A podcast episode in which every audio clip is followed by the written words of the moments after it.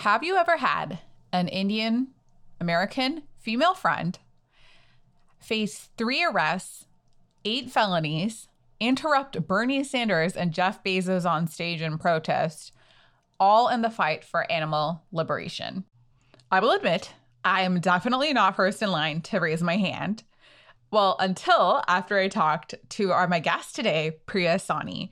Priya Sawhney, guys, is one of the most badass of badass women that I've had the privilege to talk to. And I hope you really enjoy our conversation.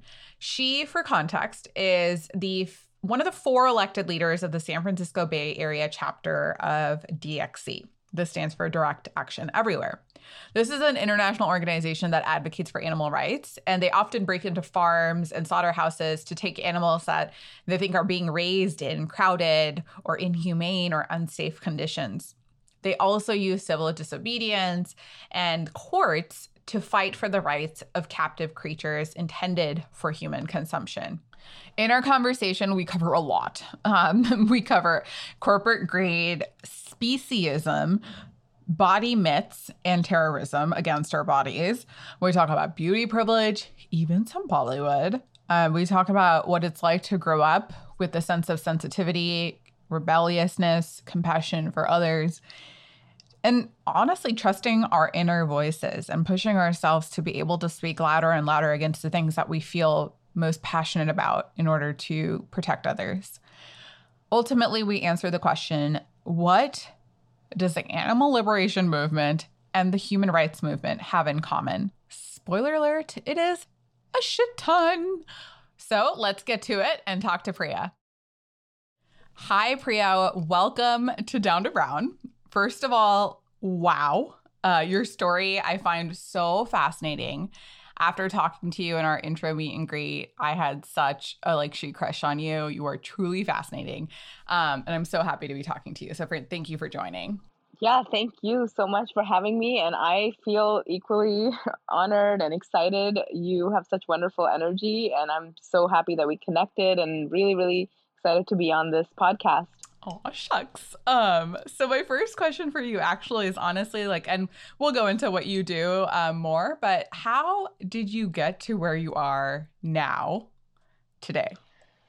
Yeah, how did I get to where I am today? And I guess uh, just for context, where I am today is I am and uh, I, I, like to call myself uh, an animal liberationist, and uh, more than that, someone who I think is uh, trying to change the world. And, um, you know, I, I, like to see myself as a change maker. And I got into this work, um, I think because I, I feel, you know, I feel like I'm a really sensitive person. And growing up in, mm-hmm. in India, I saw a lot of um, a lot of awful things happening. Um, my, thankfully, my family was, you know, upper middle class family, and I feel very privileged to have lived the life that I live. But I also witnessed a lot of suffering, whether it was uh, animals being, uh, you know, hit in the streets or abused, or or poor people and uh, poverty, just you know, spreading um, in the in the city that I was living in. I think it really sensitized me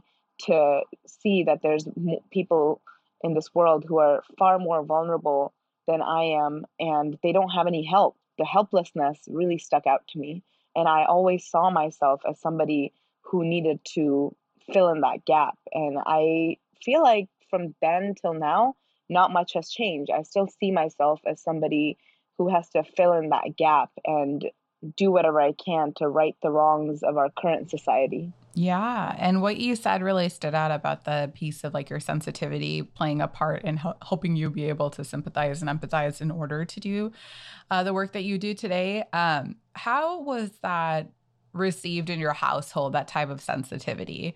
And i ask because usually in india like i've noticed too even in visits for example i went with a friend who's american and grew up here caucasian and then her reaction for example when we were at the traffic stop and there are uh, folks who come to beg right at your window that's something that i got kind of used to as part of like life in india. Um, and the way she reacted i was like this is interesting to see it from someone from her first perspective, right? To see it through her eyes for the first mm-hmm. time.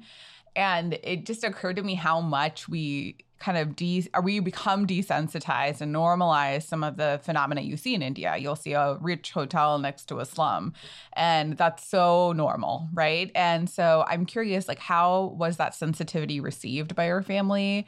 How did you feel like you went into that direction versus the opposite?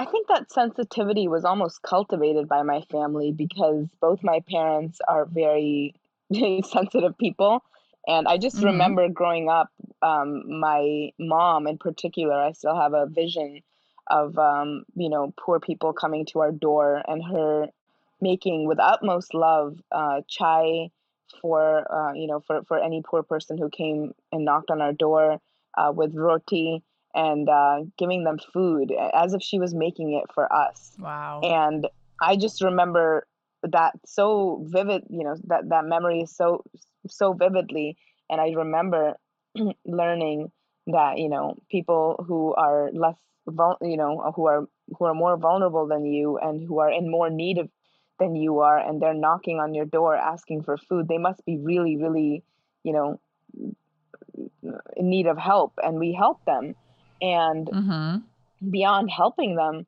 um, i think there was this idea that these people are a form of God and God is coming to our door. And um, I just remember that. And uh, I, I, think that really cultivated uh, the sensitivity inside of me. And not just with humans, but also animals. My mom would, you know, routinely go and uh, give food to houseless animals. I remember this one incident in my um, family, which was so stuck out to me, so has uh, you know stuck out to me over the years, so it's so powerful that um, I'll never forget, which is we had a nest of birds outside our house in India in, in our backyard. And we were trying to protect these birds from, you know, the elements, so the air, water, uh, wind. And uh, every day we would all, as a family, go and make sure that their nest is okay. And I think just wow, just that one story of, of just you know coming together as a family to make sure that this their nest is okay just showed us that non-human animals are people that we care about are uh, you know they're part of our larger family and mm-hmm.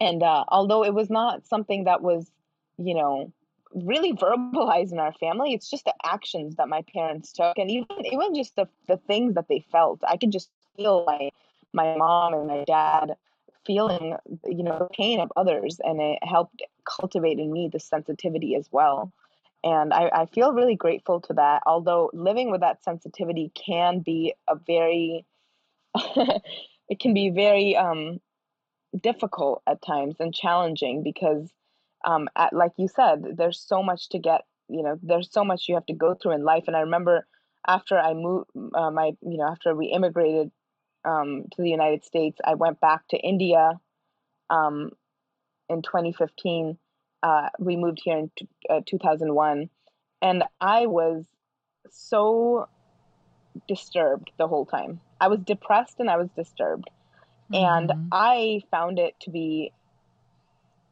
even more disturbing that people would be getting used to um, the poverty and the the pollution and you know animals on the streets um, without protection. I, I just remember that feeling. I felt so strange. I looked around me and I was like, no, this is so, it feels so unreal to me. And I, again, remember this one very vivid mm-hmm. moment where I was inside my um, my parents' house in India. We were eating food, and I remember looking out the door. Um, there was a window in our door, and I was looking at these poor kids. Their mothers were uh, cleaning houses and you know that, that's not like the same it is here that the labor of, of people who are cleaning houses over there i mean it's very different yeah and the, these kids were just waiting in the park they're about two to three years old and they're playing with trash they're playing with garbage and even thinking about that now brings tears to my eyes because it just makes me feel you know it just makes it just reminds you that you know they're so vulnerable. They could have gotten kidnapped they could have gotten hurt um, and and they're you know just waiting outside for their their moms. And i just remember seeing their faces and they were so happy playing with this garbage um, yeah. and i had all these uh, old toys in our house and i just went and you know gave it to them because i just felt so um, I just felt so just deeply disturbed, and I, I and it occurred to me that you know this happens here every single day, but and no fault of individuals on their own. It's just something that we are taught that society reinforces so much that we have to get used to that we we we eventually do get used to it. Mm-hmm. absolutely. and, and, it's hard not to um, but i think for me um, since i i'm not sure what was different about me but i think I, I i think it was the rebellious sort of spirit where you know my parents would be like well we're going to go shopping and i was like well i'm not going to go shopping because i feel i feel really sad that you we're going shopping when there's these kids playing with garbage. Mm-hmm. Um, well, we're gonna go do this, and I was like, well, I'm not gonna do that. yeah. At how early of an age did you find yourself having that voice speak up for you? Well, I remember when I was eight years old. That's Damn. the first. I mean, my family's from Punjab, India, and um, we are Sikh. We're supposed to be vegetarian, but my family isn't vegetarian. So I just remember um, when I was eight years old, I really wanted to cut my hair, and my parents told me that I couldn't cut my hair because you know it's sentient and um, Sikhs aren't supposed to cut their hair. And I was like, this doesn't make any sense to me. But why are we eating animals? and they're like, yeah, yeah, we're not supposed to eat animals. And I was like, okay, so why don't I cut my hair and stop eating animals? So I think I was around eight years old when I first became vegetarian. It didn't last very long at that time because you know societal forces yeah. are stronger than a than a child's uh you know but but yeah I, definitely started having those feelings then and i knew that it was wrong to you know i just knew that like it's not okay for me to eat sentient beings it just didn't make sense to me and even though my family ate animals the good thing about sikh culture and indian culture in general as opposed to here is that even when people are eating animals they know that like they look up to people who are not. They're like, yeah, yeah, you're right. You're right for doing. Your daughter is right for what she's saying. I just remember all my dad's friends, everybody in our life was like, yeah, she's right. Like I just remember hearing that, but then I was like really confused because then people were like, well, you should eat. You know, you should eat uh, this chicken curry or something, and I was just very confused because they were celebrating the fact that I'm yeah. I'm becoming a vegetarian, but at the same time they were, uh, you know, their actions weren't matching up to their words, which you know, uh, in a way was preparing me for society because we live in a world full of contradictions. Absolutely. Like they're probably giving you that feedback while like chomping on their chicken nuggets themselves right? So the ideal is probably something that we admire but it's it's really hard to do. So that's why i'm incredibly impressed. You know as kids i think we also tend to have a gut feeling. Like we talk about how as kids we're not taught body shame right? Like we naturally feel very body positive but we're sort of taught and we learn from society. And so, similarly, like that gut voice of yours, I think is so interesting to hear and powerful. Um, but over time, it's just we're told like that's the way things work. Um, and especially like it sounds like I understood your kind of natural calling towards this um, so early on.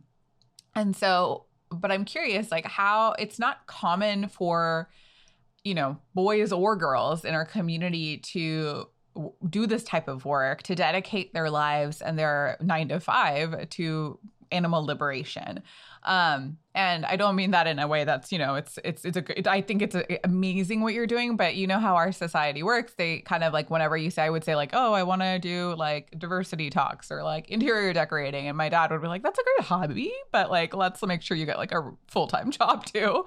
Um, so how did your family and relatives respond to this? And how did you find yourself being able to pursue this full time and free yourself of that expectation and pressure that sometimes the Indian community can place on us? Yeah, that's a really good question, and I think I think because of uh, my rebellious uh, nature, or I, I, guess growing up, uh, now that I look back on it, I was kind of preparing myself for uh, I guess career in in in activism or or something because I uh, just never did well in school. Um, I, I, I think I was overwhelmed emotionally. I felt very anxious. I felt very left out and excluded.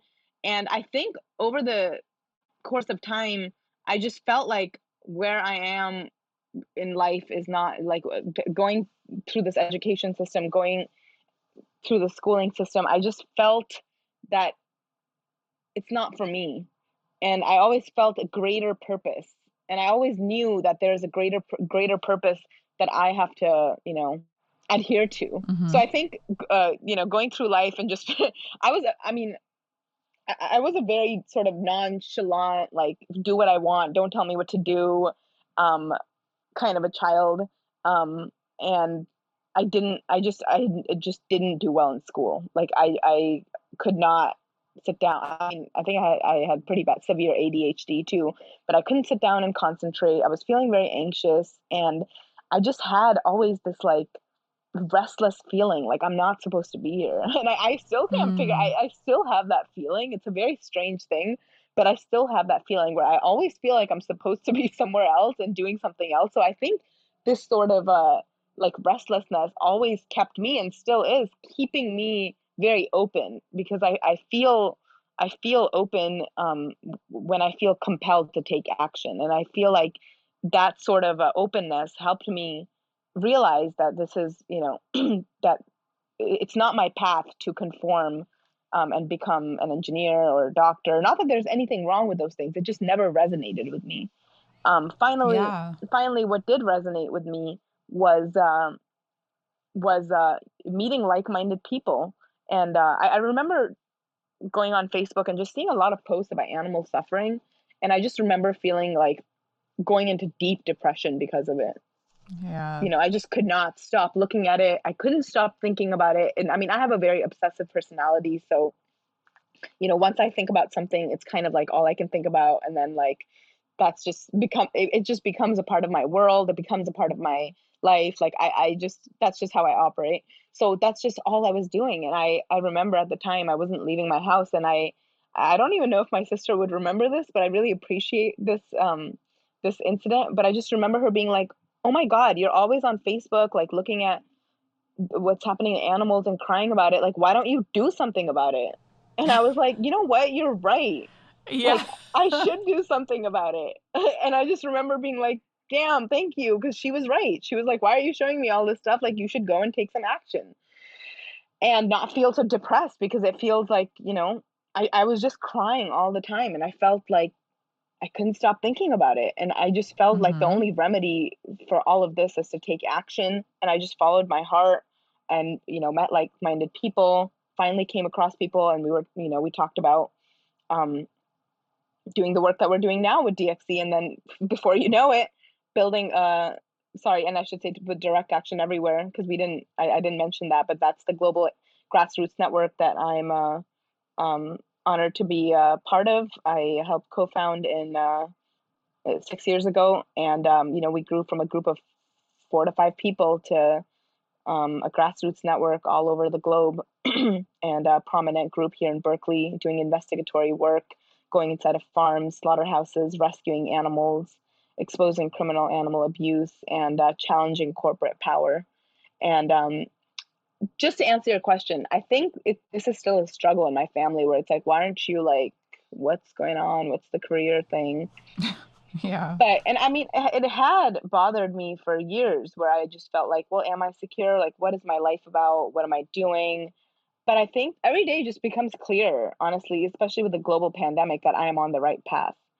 We are in a catastrophic situation environmentally, considering yeah. you know the degradation of our planet. We are in a global pandemic, no, uh, because of uh, animal agriculture. You know, this is a disease which came out of animal agriculture. Just because it happened to other animals in a different country doesn't mean it can't happen here. In fact, it's there's we've seen evidence inside of pig farms here um, which could possibly be even more catastrophic than the pandemic that we're experiencing. We could have a, a you know, an anti. Uh, we're headed towards an antibiotic resistance um, disease at some point uh, coming out of these these pig farms because they're being constantly fed these antibiotics. But anyway, and we're also in a situation uh, where, um, you know, climate change and uh, and uh, poverty while these corporations are profiting off of the pandemic. Amazon has made $48 billion off yeah. of the global pandemic. So, all that to say, it just makes me feel like I can't look to the standards of our current society to measure the work that I'm doing because it's never going to live up to what I call the American, you know, dream or fantasy um, world, which you know we, we weren't given a choice to uh, in, invest in or like I, I we didn't consent to it. We were just said like, hey, here's how things are. Yeah, this is what you should aspire to. But I think the thing about the American dream, if I had to say, like, okay, like the ideal version that I would hope that it is aspirationally, is that piece of you should be able to pursue what you want in this country, right? Technically. Um, and I feel like you need every type of person. So even when our families are like doctor, engineer, lawyer, like if you don't have someone who's doing the work that you're doing, if you also don't have someone who's a doctor, this society would crumble too. So I feel like it's so important that we have folks like you and like the amount of crit- uh, the amount of um, community that you've built around this. And certainly like i will just attest like you helped educate me when i talked to you for the first time. There were so many things i didn't really challenge because we tend to not take that extra step sometimes to challenge things right beyond um, for example like we know what some of the political censorship um, issues are happening right now, but we don't know how that is connected to the environment. we don't know how that's connected to um, other very serious implications. It's all tied together, and I feel like that was something that I was. I remember like leaving our conversation feeling very insightful about that, and you had me thinking in a different direction than I did before. Um, what I really admire about you is you kind of have this trifecta, which I kind of wrote down as we were talking. And um, this is me being so like three P's, but oh. like passion. You had the passion, you had the people that you met and then you had the right person push you. Wow. Um, and I feel like that's such an incredible like mix and coupled with the fact that like your sensitivity and like rebellion is um you turn that into your superpower, which I I really admire. Um, and so you use a lot of this. Like when I hear your stories, like going into the farms and exposing what's happening, um, I can't imagine like that takes a lot of courage. So can you tell me and others who might not know what is this that um, you do and as part of your organization? Yeah, thank you so much for everything that you said. By the way, I, I you're you're you know that that was very nice and very thoughtful to think about the three P's. I never thought about that, but I'll write it oh, down. Oh wow, yeah. You're oh yeah, and then you've got Priya, so yeah. there you go. yeah, um, I I really like to think of courage as a thing that um, well, I mean, even if you look at the definition of courage, it's doing things that scare you, and it's it's really interesting to me because going inside of farms and exposing animal abuse is not something that I felt ever scared me because I um, I have a drive for, for truth, and since I regard it as a you know the highest of my values, it didn't matter to me what got in the way, whether it was me getting arrested, whether it was um, uh, seeing things that are going to be really really disturbing, because I felt that I had to, I have to, not had to, I have to um, do it for for the truth, because the truth is, you know, if we don't have the truth, what are we fighting for? However, having said that, I think um, going inside of farms and slaughterhouses has, at, at, at, the same time, been a very, very compelling um, experience. It, it has been difficult um, and challenging at times.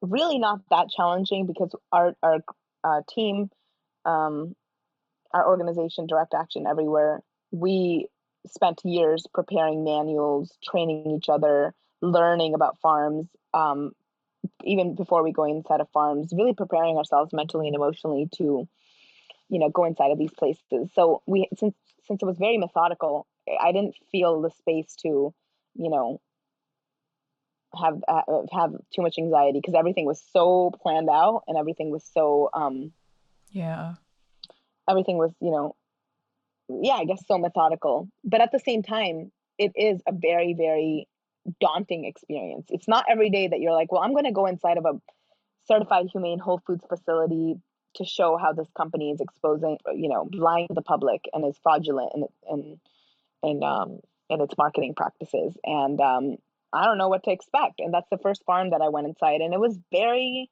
shocking it's like I was trying to imagine what a farm would look like before I went in because that was my first time six years ago, and I really when when I walked in, it was it was just it was just this feeling of like, no, they can't be lying to us like this. Like this is it. Mm. You know, because hmm. it's like even in my wildest imagination, this is not what I imagined, and it was worse than what I had imagined. There's birds crying.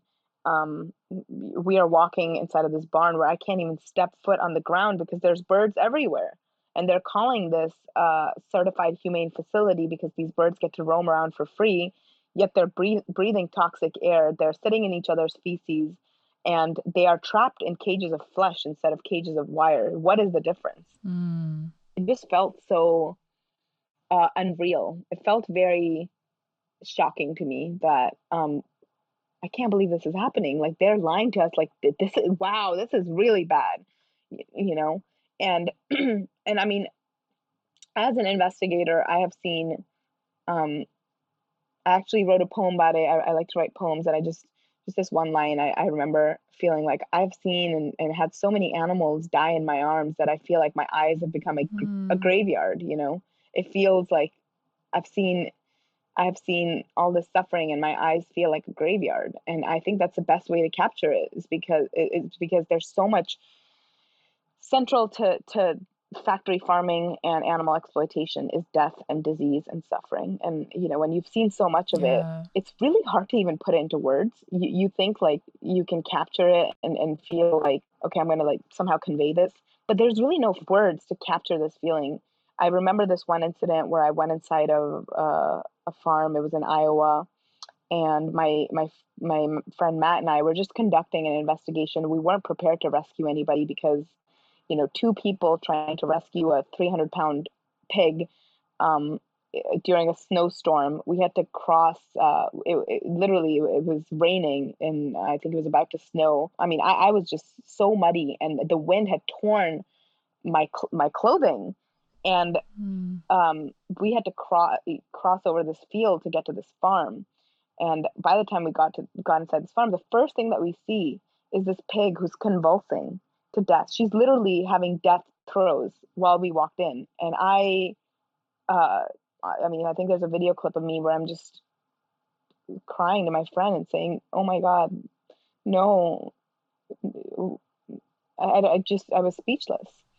And you know, yeah. when you see that kind of suffering on that level, where you have somebody when you're just they're convulsing to death, they're they're having the the, the death throes. What what can you do? I mean, mm-hmm. I just mm-hmm. remember sitting there and, and just hoping that I could be there for this pig and, and, and let her know that her life that her life mattered and that I was there to witness that suffering and to do something with it and to make a promise to her that this will not, you know, her life will meant something. And, mm-hmm. and she's just one of thousands. So I remember right. looking down and looking up and being like, oh my God, everyone is her and there and then seeing broken body parts literally seeing like legs and um, p- pig legs and and and um, I think we even saw uh, other yeah other body parts. And it just feels like a horror house. And then it mm-hmm. feels like I don't have time to even process all of the feelings that I'm feeling let alone the fear of getting caught. And at that point you kind of have to choose like well here I am. You know, I'm I'm inside this farm, and I hope that I don't get caught. But here I am, and um, yeah, it's a very uh, ground. Uh, uh, in a way, it's a very grounding feeling because you're you're witnessing what very few people on this planet uh, are yeah. able to witness. So you you feel almost like the eyes that you're you know, like my eyes are not my own anymore. They're eyes that are going to be that are witnessing, so they can go and, and inform others about what's happening inside. Absolutely. And I thank you for sharing that. Like you gave me chills. Like I really like I felt like through the story could go there with you and at least watch and um through your eyes. And I I just feel so humbled by that story because it's it's really interesting how we justify um with animals that they we've sort of and again, I think you and I mentioned like humans are animals too, but we've created this sort of invisible hierarchy of who deserves that type of um who deserves to be treated a certain way and who doesn't. So when you talked about the pig, I mean like it's it's a pig, but even if you saw a human suffering that way, why would that be more painful to watch than seeing a pig in that pain, right? It's all the same. It's all the same. Um, we all matter. And so I think that type of universal compassion that you can demonstrate in that story, I think can really resonate with us, especially like as I think about like sometimes, for example, in um, you hear a lot about like dogs in um, Asia being eaten and people feeling really up in arms about that in the US. And sometimes I've wondered, like, um, they kind of, t- like, it's kind of talked about as if, like, oh, such a barbaric ritual. And uh, uh, of course, like, let me be really clear. I do not want mm-hmm. to, like, consume dogs at all. Um, and, but, I wonder, it seems like the US has justified, or like this culture has justified dogs are bad, but it's totally fine when it comes to like chickens or cows. So who's to say, right? Like if that's culturally relevant for, you know, like Chinese culture or Korean culture, that's, they're not necessarily, I don't see it as barbaric. It's probably, cult- there's a cultural context there. So again, I'm not saying like I'm an advocate for eating anything yeah. like that um, and justifying, but I'm saying it's kind of what you make up in like humans make up these rules of like what's allowed and what's not. And actually, you could go a step further and say, that is a made up rule. We can actually even say like we don't need to eat animals. Like there are other ways that we can get this right, like um, protein or without treating them this way at least. Yeah. So I actually live at home with my with one of my two dogs who was rescued from a dog meat farm in China by our mm-hmm. team. Mm-hmm. Um, and uh, I didn't go to China to rescue him and the two other dogs, but I, I know because my my co organizers and co investigators went to to a Chinese went to Yulin, the, where the dog meat festival happened, and um, rescued these dogs and did an, an investigation inside of these dog meat farms. And one of the most interesting things that they mentioned is that these dog meat farms, first of all, are far better than the pig farms here in the United States because at least they have their own pens. They're not factory farms. Like these dogs are not in, you know, factory farm conditions. It's horrible that they're going to get beaten to death and it literally gives me nightmares every single night thinking yeah. well not every single night but you know a lot because I live at home with one of these dogs to think about how he was going to be beaten to death and there's nothing you know there's no comparison there but I but on, on yeah. but it just makes you think wow if we're what are we doing wrong that like these pigs are confined in these gestation crates and they are equally as sentient as these as these dogs right so mm-hmm. um who is to, to the west? It just we we think we can make these moral decisions of uh you know which animals are are uh, suitable to exploit and which aren't. Exactly. And, and it's really disturbing because the reality is that there's no animals that are that we should not be exploiting animals. And uh, we can move away from move away from that. But the fact that there's a this sort of hierarchy and this sort of uh you know we'll tell you which animals are okay to eat and which animals are not okay to eat is a very um you know it's an act of white supremacy. It's an act of uh it's an act of uh supremacy in general. And um if you look back if you look at china and how you know Chinese people have been eating tofu and other uh let's see vegan proteins, protein protein? or, like vegan yeah. protein for thousands of years. And um they actually you know in, in their culture are are are much more compassionate and kinder to animals but they've been given this barbaric image by the west because we like to compare ourselves to um, china to make ourselves feel better about the you know about the horrible things that we're doing to animals here inside of factory farms. And let me tell you these are horrible things that are happening to animals inside of factory farms yeah. And, you know, one of the questions that I would love to ask you too is like for our listeners too who uh, might consume meat.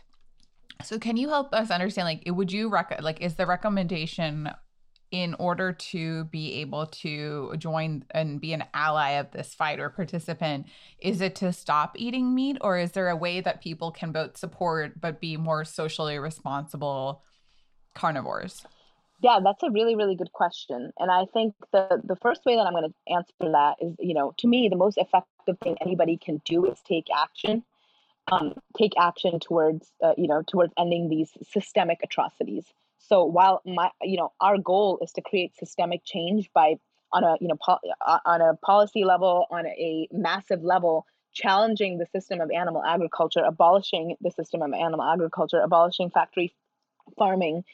Um, I think that's the most important thing, and you can do that. You know, just being honest, you can do that without being a, without being vegan. And honestly, I have I, I have a lot of respect for people who are you know are are, are doing are doing their best.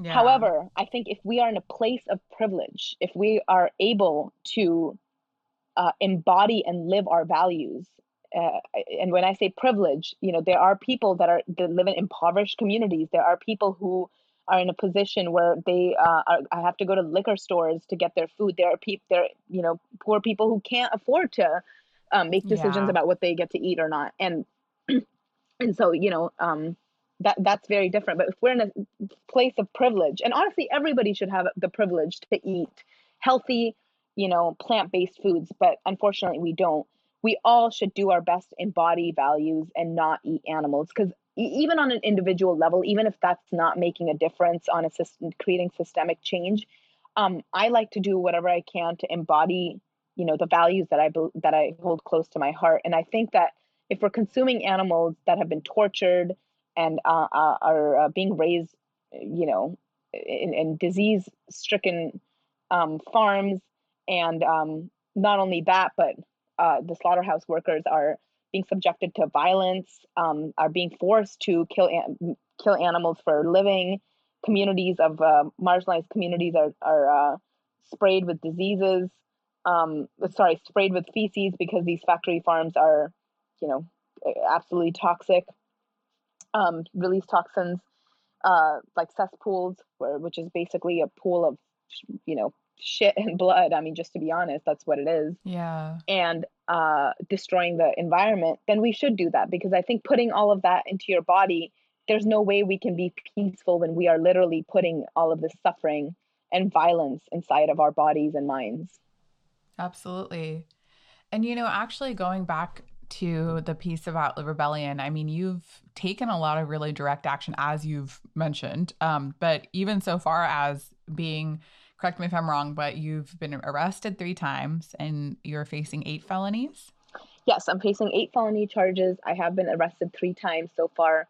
Um, uh, and the felonies that I'm facing are for exposing criminal animal abuse at the largest organic poultry producer in the nation. It's called Petaluma Poultry. And uh, it's actually not too far from here. And uh, the reason yeah. that they're charging us is because they want to you know, they want to stop whistleblowers like me, factory farm whistleblowers, from doing the work that we're doing and to intimidate us into inaction. Um, and mm-hmm. they want to you know, restore their corporate power, corporate greed, and they don't want anyone coming and threatening their pillars of uh, power and their veil that, that is uh, yeah. allowing the public to believe uh, the humane lies that they put out there. Absolutely. You know, it's not only absolutely, but I, feel like the fact that you're still like, well, fuck that, and I'm gonna keep going. I'm incredibly in, in awe.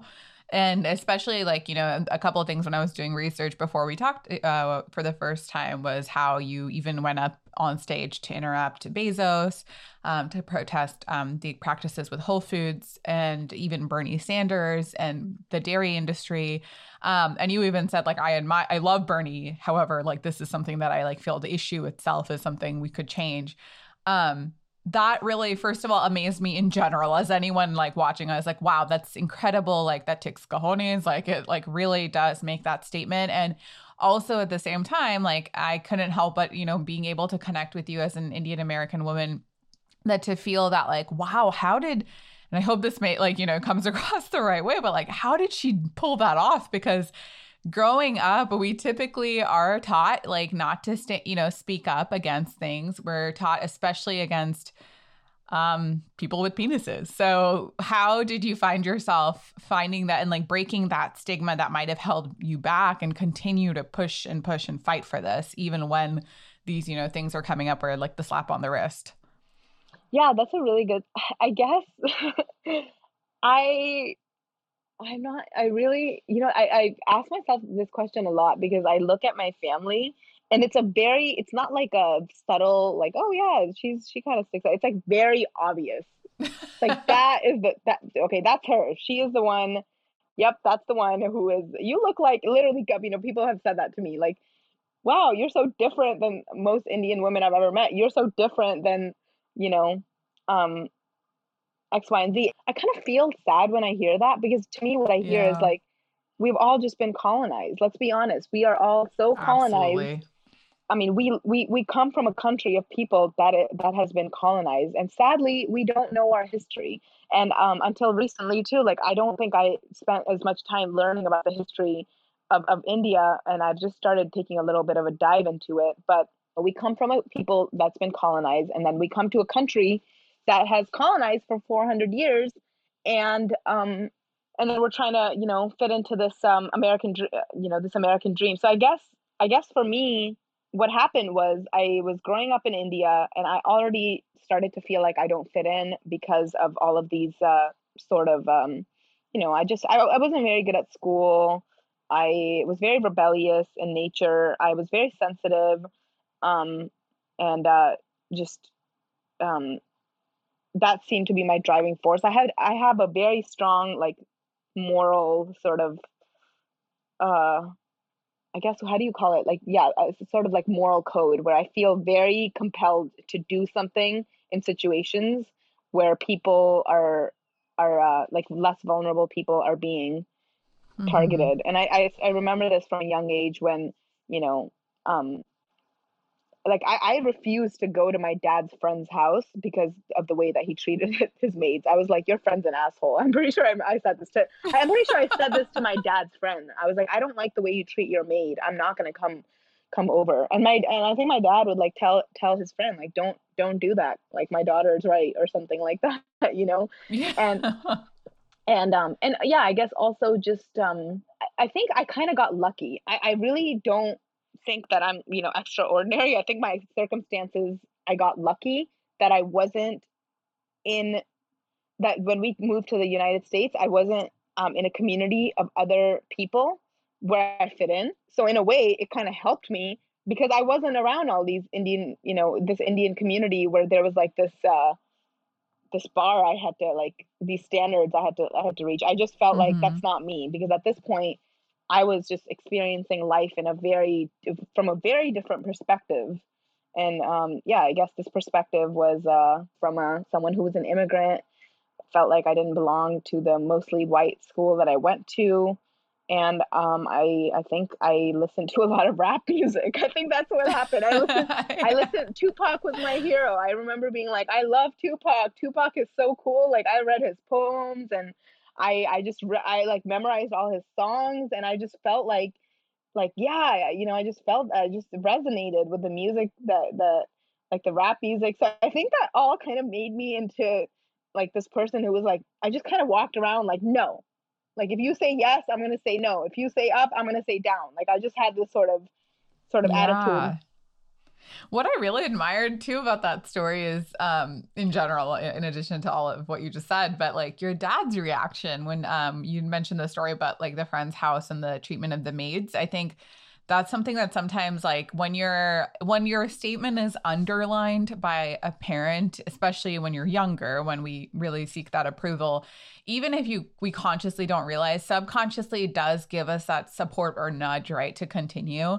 Um a lot of the times when like you, you've mentioned a lot of themes around like rebellion sensitivity and that restless energy that you had and um i I really connect to that. We're not obviously the same people and it's never the same for anyone, but those are ways that I always grew up hearing that I was and I always felt. Um, however, my household was a little less, um, more around emotional sensitivity, like not encouraging, like crying is weak. So, like, um, and then even rebellion, what I find interesting about that phrase is it's actually sometimes like just having an opinion that differs or like loudness or asserting just speaking can seem rebellious in our culture. And um you know there are a lot of amazing things i love about indian culture but one thing i don't really um, enjoy and have had to really process is like am i being rebellious or am i just having an opinion right? Like how michelle obama says like i wasn't loud but um, i had something important to say. So i feel like sometimes the framing too in indian culture can really reinforce a very negative self um, talk, uh, especially because I wish I was like you, where I turned it more into like, let me embrace my difference. I think I spent a lot of time trying to fit into the standard, both Indian and American, um, before maybe kind of even like late 20s, like finally being like, wait a second, like, what do I actually want? And what do I, whose standard am I actually trying to like meet? Well, I just want to say you're doing that now, you know? So I'm sure I'm not alone in this. And there are other women, especially right now, I feel like there's a lot of um, momentum with our brown women coming forward and speaking out more and normalizing a lot of things that we've internalized negatively. Um, what would you just what would you say to other women who feel this way but might be afraid to claim that um, authenticity and authentic voice? Well, I guess what I would say, and I know this is this quote is from a completely different context, but I think it applies to our daily lives too. But it's a quote by W. E.B. Du Bois. Um, I was just mm-hmm. doing some reading, and he said the cost of freedom is far less than the cost of repression. And I think that's really, really spot on. Mm. You know, whether we're talking about revolutionary change, fighting for revolutionary change, or even even ourselves. I mean, people ha- walk around because of society with all these fears um, about how things you know how, how they need to fit into norms how they need to accomplish certain goals. But what we're doing in, in that process is we're letting fear repress us and it's so much easier to be yourself. It's so much easier to just be free. Absolutely. And you know again i, I think i'm giving this advice to myself too because i just realized while i'm speaking that there's a lot of ways in which i think i'm not you know? I think i have mm-hmm. also been been trapped for example by the beauty myth um, feeling inadequate in um, my body mm. size and feeling like I need to be skinnier. I mean, I struggled with that for so long. And I think finally I'm getting to the point where I'm starting to realize I don't think this is worth it. Like, I don't think this uh, living a life where you're trying to, you know, you're, you're viewing yourself through somebody else's eyes is, is a life worth living. You're, you're trying to adhere to, to some beauty standards that weren't set by by you and they were set by a society which is trying to capitalize off of them so I think it's a, it's far easier to just be yourself and be free, and um, yeah. and uh, I think it's it's easier to do that when you're, um, you know, don't feel so repressed too. So anytime you feel like you're repressing yourself, it's it's just easier to just do the opposite and say no, I'm just not gonna not gonna do that. Absolutely. And it's interesting that you touched on that because I actually was going to ask you a question about body image. Um, if you ever also get down on yourself because sometimes we also see uh, upspoken women and we can still go down that route of but they're so outspoken and strong and courageous. I don't know if i have it right? Um, and i even did that to the body piece. Actually funny enough i was watching one of your videos and i was like man i wish i looked like that in a top like that. Like i have very like strong also like i'm working out my journey with my body relationship but um on that note i was actually if, if like I'm just gonna say like so in Indian culture, mm-hmm. there's a big value on mm-hmm. fairness. Um, yeah, there's a big value on um, green eyes and like exotic eyes, right? Yep. Um, it's very rare. So we put it at a pedestal. I remember in college, I even fell for it and I was like, I'm to get green contacts and show up like this hot Priyanka Chopra. Yeah. And then this guy had a crush on me. And he literally, like, when I told him my contacts were green, he was like, oh, um, oh, that's a bummer. Like, I thought you had green eyes. And I remember oh. feeling like, damn, like that sucks. Like, maybe that's, uh, maybe this will not work out. Wow. Um, so as someone who does have these features yeah. um and you didn't choose it right you were born this way um how have people's perceptions of you whether it's our indian community or american community how has that highlighted certain themes of privilege or how people treat women um, when they look pretty in that way. Um, would love to hear more about what you have experienced in regards to that and if that strikes a bell.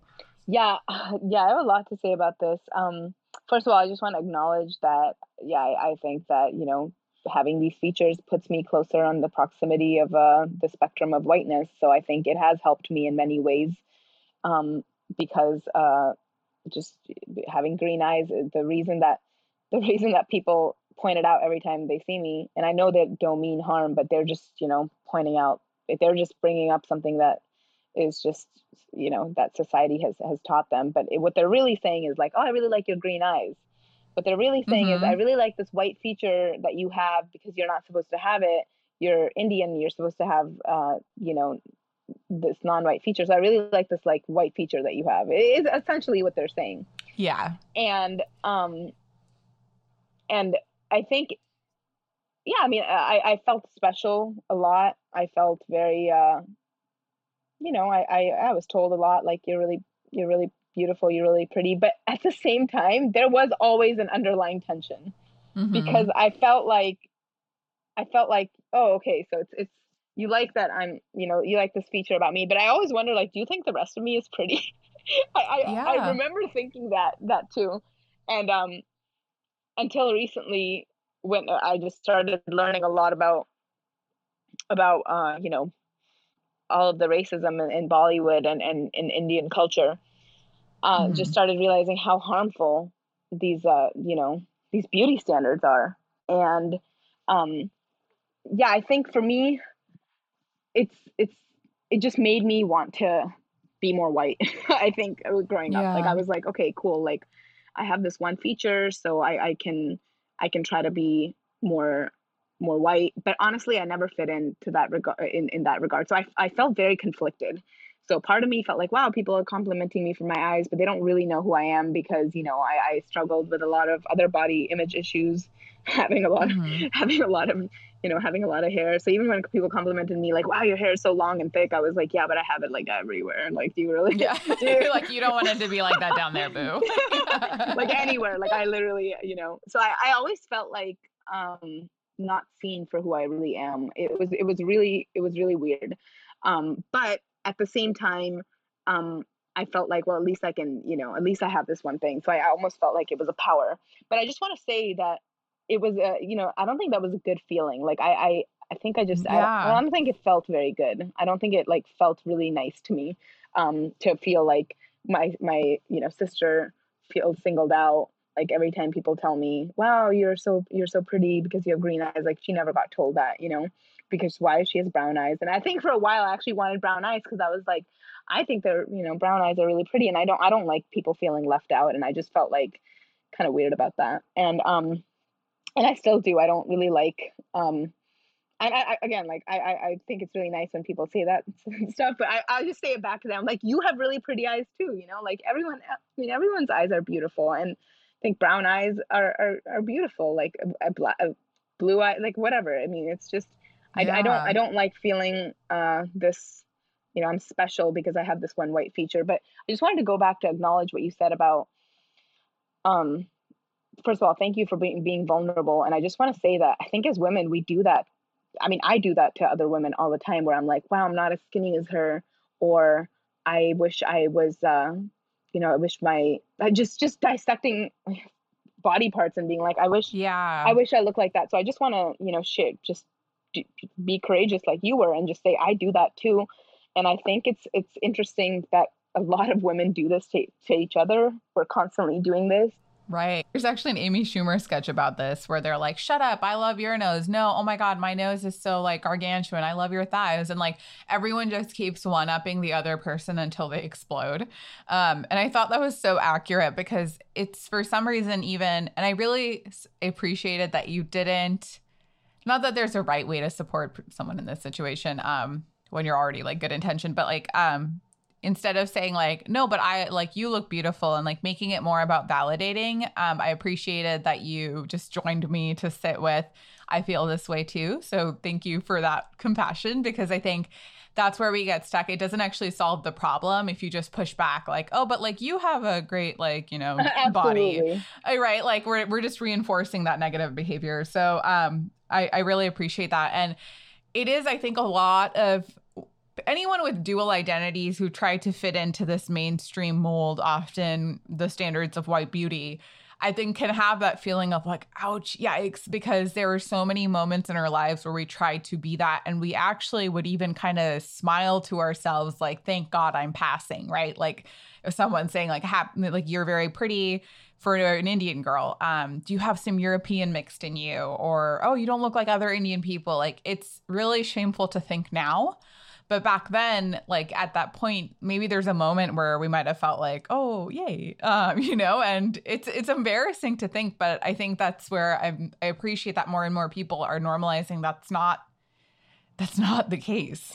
Yeah, I think I think honestly, it kind of gave me in a really negative way this uh, this um, feeling like I'm really special or something. Mm-hmm. But then when I came here, I was like, wait, hold on, I'm not anymore. yeah. You know what I mean? And I guess I still was. So I guess I, I mean, I guess in a way I did good. I was like, all right, I'll just be special by like being an activist or something. You know what I mean? Because I totally. just, all, I just felt like channel yeah, that differently. You know, I, every time people saw me, they would. That's just what they come. They still do.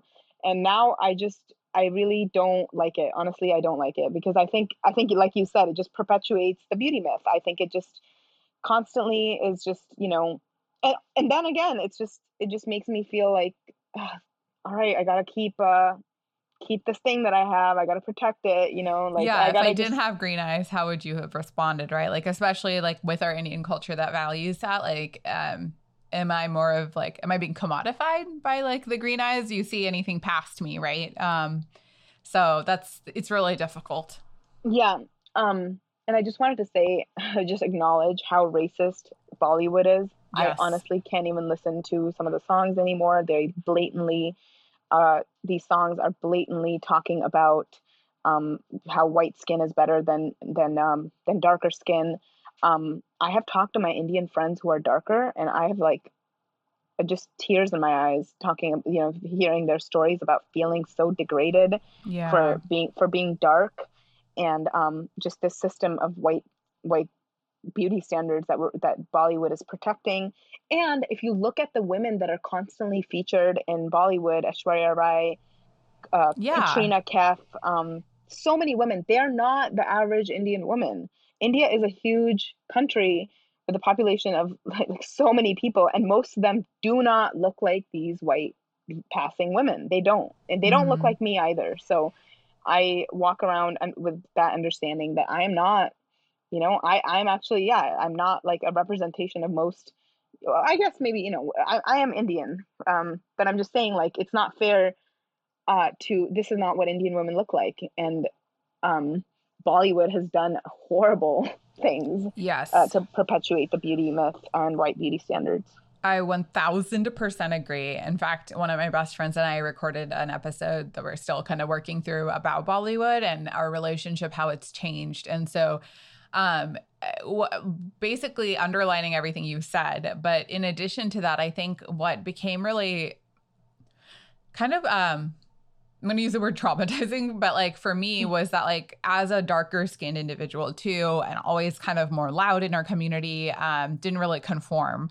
And um, it's one thing in America to not see yourself represented. Uh, there is that argument of like, okay, well, like, you know, I'm I'm being increasingly represented. Maybe our population's still new. Um, America does have kind of this melting pot, quote, quote. Um, but in India, if you're not represented by your own, then it's even more painful because yeah. in Bollywood, you're like, well, then no one looks like me, or the person who looks like me is often the, um, they're always cast in the light of either the sidekick or the person who like isn't liked for their beauty but their personality you know so um those things can also be really vicious and then you wonder then where do i belong and i almost felt at times that because indian standards didn't i didn't meet indian uh, standards then america would accept me more but it doesn't technically, you know? So it was like a really weird gray area to be in and never knowing like what standard do you actually get uh, where are you appreciated and worthy? You know, forget appreciation. I'm not looking for admiration, right? Just feeling worthy. Yeah, definitely. And that's really painful. And that's honestly why I don't like Bollywood anymore. And I, I really honestly try not to participate in um same in in most of it. I know some some of it can be good like everything else, but it's it's as an industry it's a very uh I just don't see any good. no, they're not c- confronting a lot of the problems that are also coming up. So that's also what disappoints me is that people are calling yes, them out, but they're not taking ownership. Um, yep. and actually in that note of body, um, we even, you and I, when we first talked, touched on the topic of body terrorism. Um, and I wanted to break that down a little bit for those of us who might not be as familiar with this space. Um, can you talk a little bit about what it is and why it's a topic that concerns us all?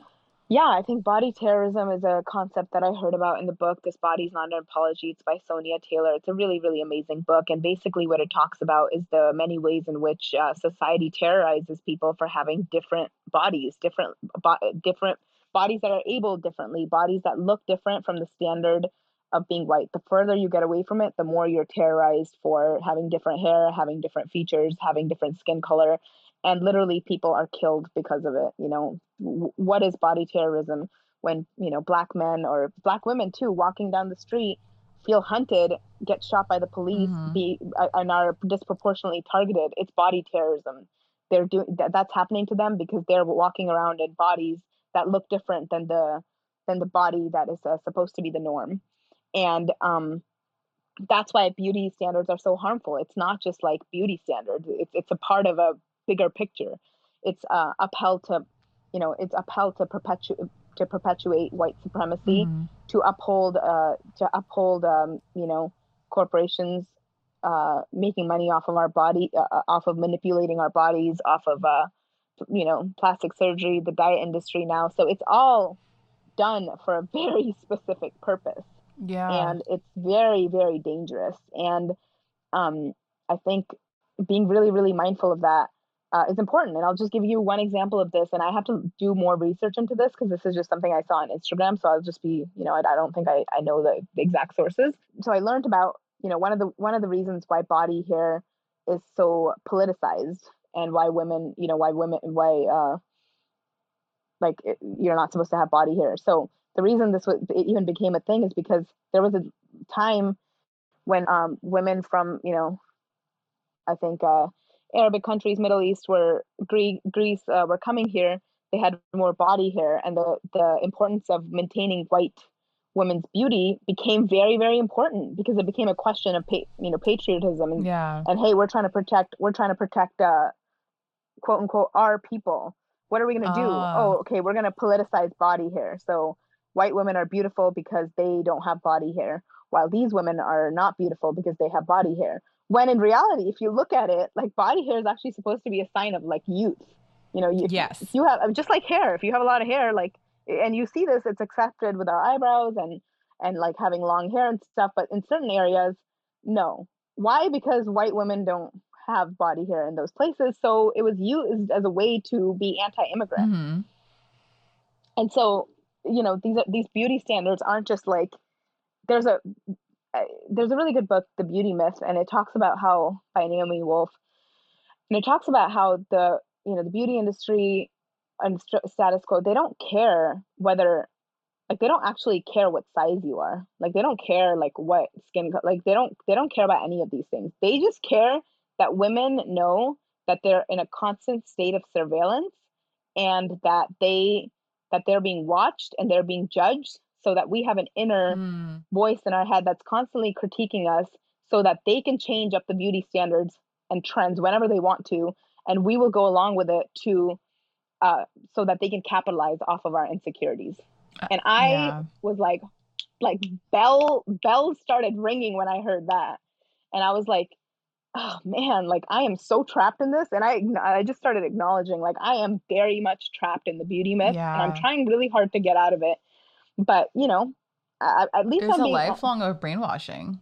Exactly. And I'm trying really hard, like I you know, just being honest with other other women and being like, hey, I feel really uh feel like really insecure about you know not being skinny and then they're like well i feel this uh, about you like i feel you know I, I, feel like um, I don't want to be skinny. I want to be more of a voluptuous. And it's kind of interesting that it's like everyone feels this way because it's true. The beauty myth doesn't care whether you're a certain size or not. They just care that you feel shitty about yourself constantly, who no matter who you are. Totally. I talked about this with Swasti too on the beauty episode of like it changes constantly too, right? Like there is a consistent control that this propaganda has over us um but it also like change it's like a fickle every 10 years like one 10 decade being skinny is in one decade having curves is in one decade a skinny waist is in it's just always changing so like even just that piece it leaves you powerless um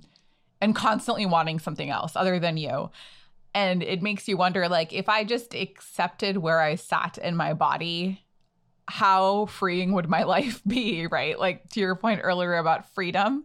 Um, it's really painful and just sad when you think about how much you sit in your body hoping that it'll be a future version or a different version. Absolutely.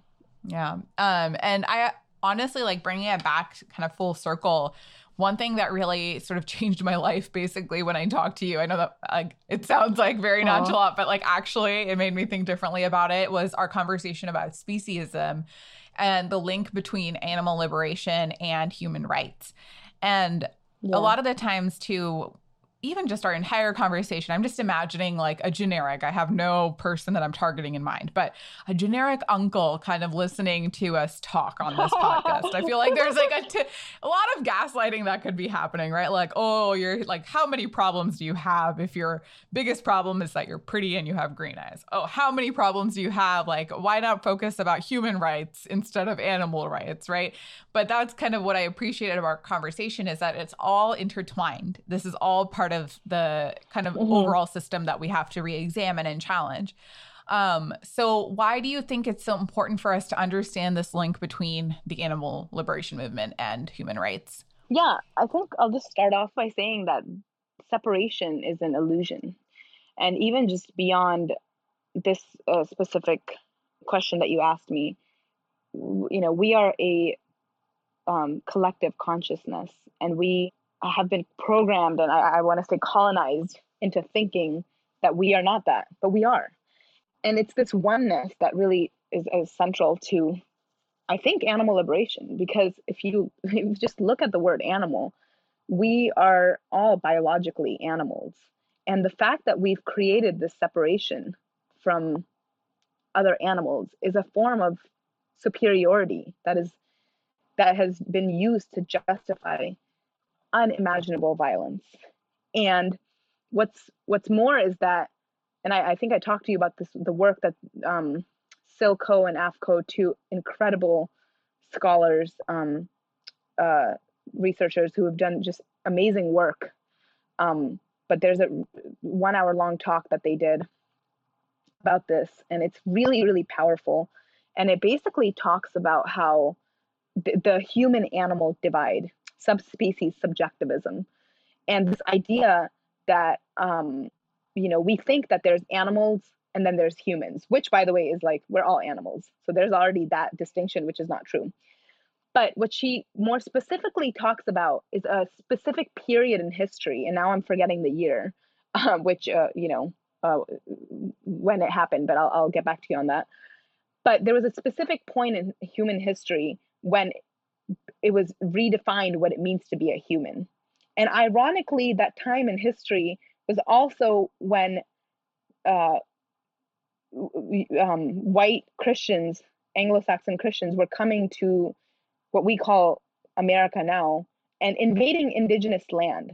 And the way that they did that is by justifying that these people are not human. We are humans. Hence, we have the right to rape, pillage, colonize their land, kill their children, treat them differently.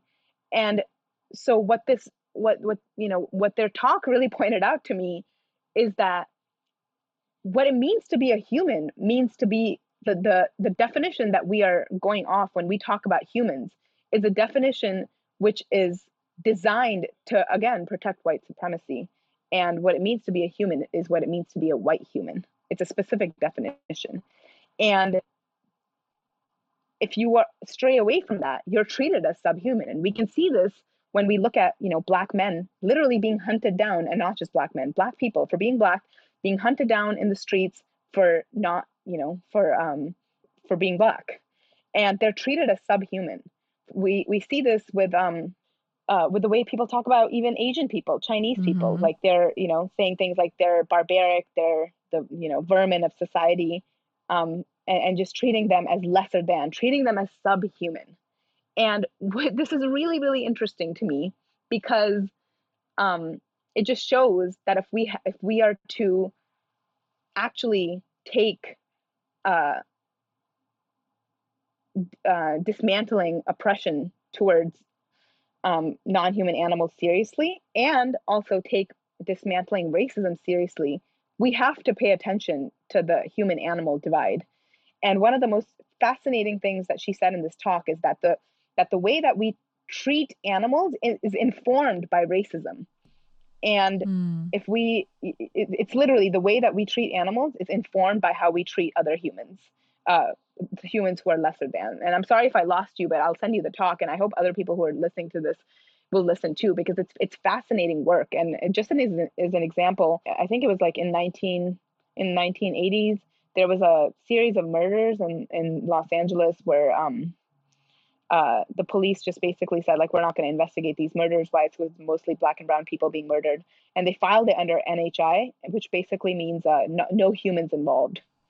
Just think about that. Wow. They said there's no humans involved hence we don't have to investigate this further. Why would you how it's just so interesting that that that is what they would use and say like there's no humans involved there's just these are animals so and if you look at our prison system it's, it's very and i mean i've been to jail people are treated as subhuman. They're not treated as, I mean, literally, people are living inside of cages. They have no bodily autonomy, and sometimes they're in solitary confinement. If you look inside of farms and slaughterhouses, um, you know, there's a lot of parallels and similarities. So yeah. there's a whole invisible structure, which is whether we want to see uh, these oppressions as related or not, doesn't matter because the foundation that they're built on is related. So if we are to dismantle these systems, we have to come from a perspective of seeing them as as a foundation that is so intertwined together that if we're going to do anything impactful, we have to see it as a part of each other's struggle. So, you know, when we're going out there to fight for Black Lives Matter, what, what are we doing? We're fighting for bodily autonomy of people to be in their bodies and not get hunted down uh, you know, to be able to live freely um, and have basic have their basic needs met um, for and not be terrorized for living in the bodies that they live in.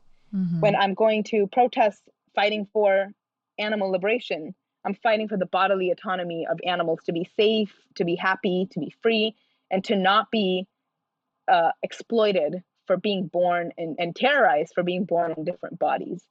So all of these struggles are you know are, are, are related and they share the same foundations um, as far as oppression and we have to fight unite it helps us when we unite against the powers the capitalist forces that are keeping all of you know humans and non-humans in cages and the more that we unite and the, the less separation that we see the more we're going to be able to have an impact and dismantle these systems. That's incredibly powerful. And no, in one point you said, did I lose you? And like, I, I do not believe at all. In fact, I think this is something that we could just actually spend another hour talking about. Um, and I would love to be able to reference some of the recommended readings or documentaries or anything that you have that you think will help us further educate. But I think it really brings in the point that we have kind of the theme that we've sort of been circling around is that it's all connected. Um, it is the tip of the iceberg when we're talking about our fight for racial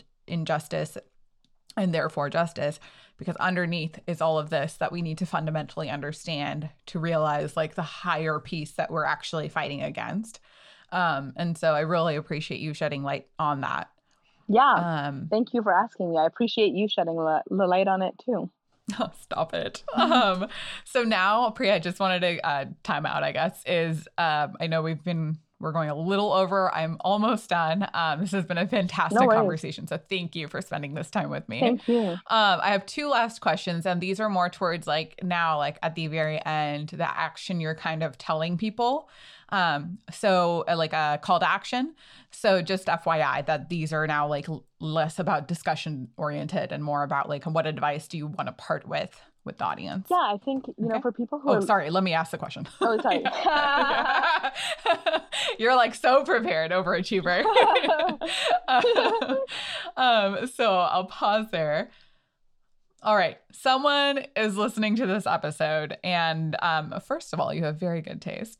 Um, and secondly, if they want to do something about this, change even a behavior or a discussion um, moving forward, what can they do differently? What would you recommend? What kind of advice would you have? I think I just want to first just start by saying, you know, decolonize your mind. Just make that your principle because everything in our society is just built on uh, you know, forces uh, protecting really harmful oppressive systems like white supremacy, capitalism. And I think just being in a state of mind where you're questioning all of it is really helpful because it, cu- cultivates a sense of openness in you. And, and you start to see how all of these things are related and how you too are, are, are part of, you know, are, are being victimized um, as a result of it. And um, so I think that's the, the first advice that I, I want to give. But I think what people can do is just take action, um, take collective action and, and help and, you know, join, join forces uh, of good. See, you know, pr- help the people who are trying to protect life on earth because there's so many uh, powerful forces, um, institutions, and corporations who are profiting off of destroying life on earth. And, you know, whether that's, you know, joining a Black Lives Matter protest or helping animal liberationists fighting to abolish factory farming, or, or you know, protecting um, the rights of, of, of women and fighting for, um, you know, indigenous people to get their land back. What we're doing is we're trying to protect life on earth. And whenever you have an opportunity to do that, take it because we don't, you know, if we don't do it, we're, we're, uh, we're in a, in a really scary situation um, as far as the future of this planet. And I think this is our time to get active, to get, you know, to, to get woke, to like read more, to learn more and question everything and um, unite and build a community of people who are also embodying those values and help them um, fight these uh, these institutions and, and forces too. Beautiful. And on that note of becoming more active and involved. One of the things you mentioned earlier too is when, for example, you were entering the farms, you had said that, you know, just being able to psychologically and emotionally prepare yourself. So, with this life of activism, I imagine that for you, self care is just as important to be able to continue and not burn out or emotionally tire out what kind of advice do you have for people who do care, who do feel very deeply to become um, participate and get involved? Um, how can we self care in activism? Yeah, you know, I just I'll just be honest. I think I need to uh, really do better about self care, but I don't know if you knew this, but self care is actually a phenomenon um, concept that came out of the Black Panthers. Um, they started talking about self care in the context of protecting themselves from outside forces that are, you know, trying to destroy wow, them. I had no idea. Yeah, I'll send you the article. It's it's really it's really beautiful. So self care the whole concept is a part of uh, you know being revolutionary. Self-care is supposed to be a revolutionary act against a system that profits off of us to, off of destroying us. Hmm. i had no idea. That's so beautiful to know. Yeah so i think it's self-care to um not to to go against norm to to do what you want uh, to not repress your feelings to be more honest to be more authentic to uh, not constantly feel like you have to work and uh, be a, you know, be a, just constantly be serving this, uh, these these systems of oppression and take care of yourself and have uh, and have some you know live a life of joy. And i think for the black panthers this was like yeah be proud to be be proud to be black be have fun. Being black is a joy. We're constantly being told being black is a curse. It's not. It's joy. So self-care came out of that uh, you know that movement and, and and so I think to just honor those those people, I would say self care is a revolutionary act, and it requires being revolutionary uh, to to, t- to take care of yourself. Last but not least, I have our chip chip round, which is our rapid fire. Um, so I'm going to ask you a series of fun, light questions um, that you just answer with whatever pops in your head. Are you ready? Yeah. When you first moved to the US at 11, what did you miss the most about India? I think uh, chai. Oh, yes. The same that your partner brings you. How yes. cute. yeah. yeah. What is the most daring dare that you've been told to do in your life? Oh, man. I guess a, it was a dare going to, yeah, it was a dare going uh, disrupt Jeff Bezos. so I guess I did it. No way. well, I mean, people were like, "Can you do it?" And I mean, that was kind of like a dare. You know, it's like yeah, I'll see if I can do it. All right, I'll, I did it. So I do have to ask, how did he react? Um, he was pretty shocked because he doesn't like to go to interviews um, because he's scared of uh, criticism. So he was very, he honestly looked like he saw like a ghost or something. Oh my gosh. So when people get dares, usually it's like streaking down a hall, but yours is far more impressive. um, favorite thing that you celebrate about yourself? I think being very let's see favorite thing that i like to celebrate i think i i feel very i feel like i'm a very um unpredictable person sometimes and i know that's seen as a really bad thing sometimes but i kind of don't know who i am. I don't have a very strong sense of self because i feel mm-hmm. like i'm a collection of everybody else that um, is around me. So i think i like to celebrate that because i don't really you know i, I am everybody who's around me. Yeah. Um who's the person who changed your life? Oh wow. Um, I mean, there's so many people that change my life all the time, but I really, I really do feel like my partner um, has done a lot to change my life. I feel like I've been a more revolutionary person ever since I met them, and I feel very privileged to be, uh, you know, but to to have to be in a in a partnership where I feel like I'm learning a lot and growing a lot. Definitely. Priya, that brings us to the end. So thank you so, so much for spending this much time with me. I feel like this was not only just so helpful for me, but I can't wait for others to listen to this. I'm so really excited. I'm so excited to um, be connected to you. And I'm so glad that you're doing this because you're very, very uh, good at just uh, interviewing people and just making people feel very special. Like I love talking about myself because of just the questions that you asked. And yeah, you're just very charismatic and also caring and very, very thoughtful. Oh, thank you so much. Thank you.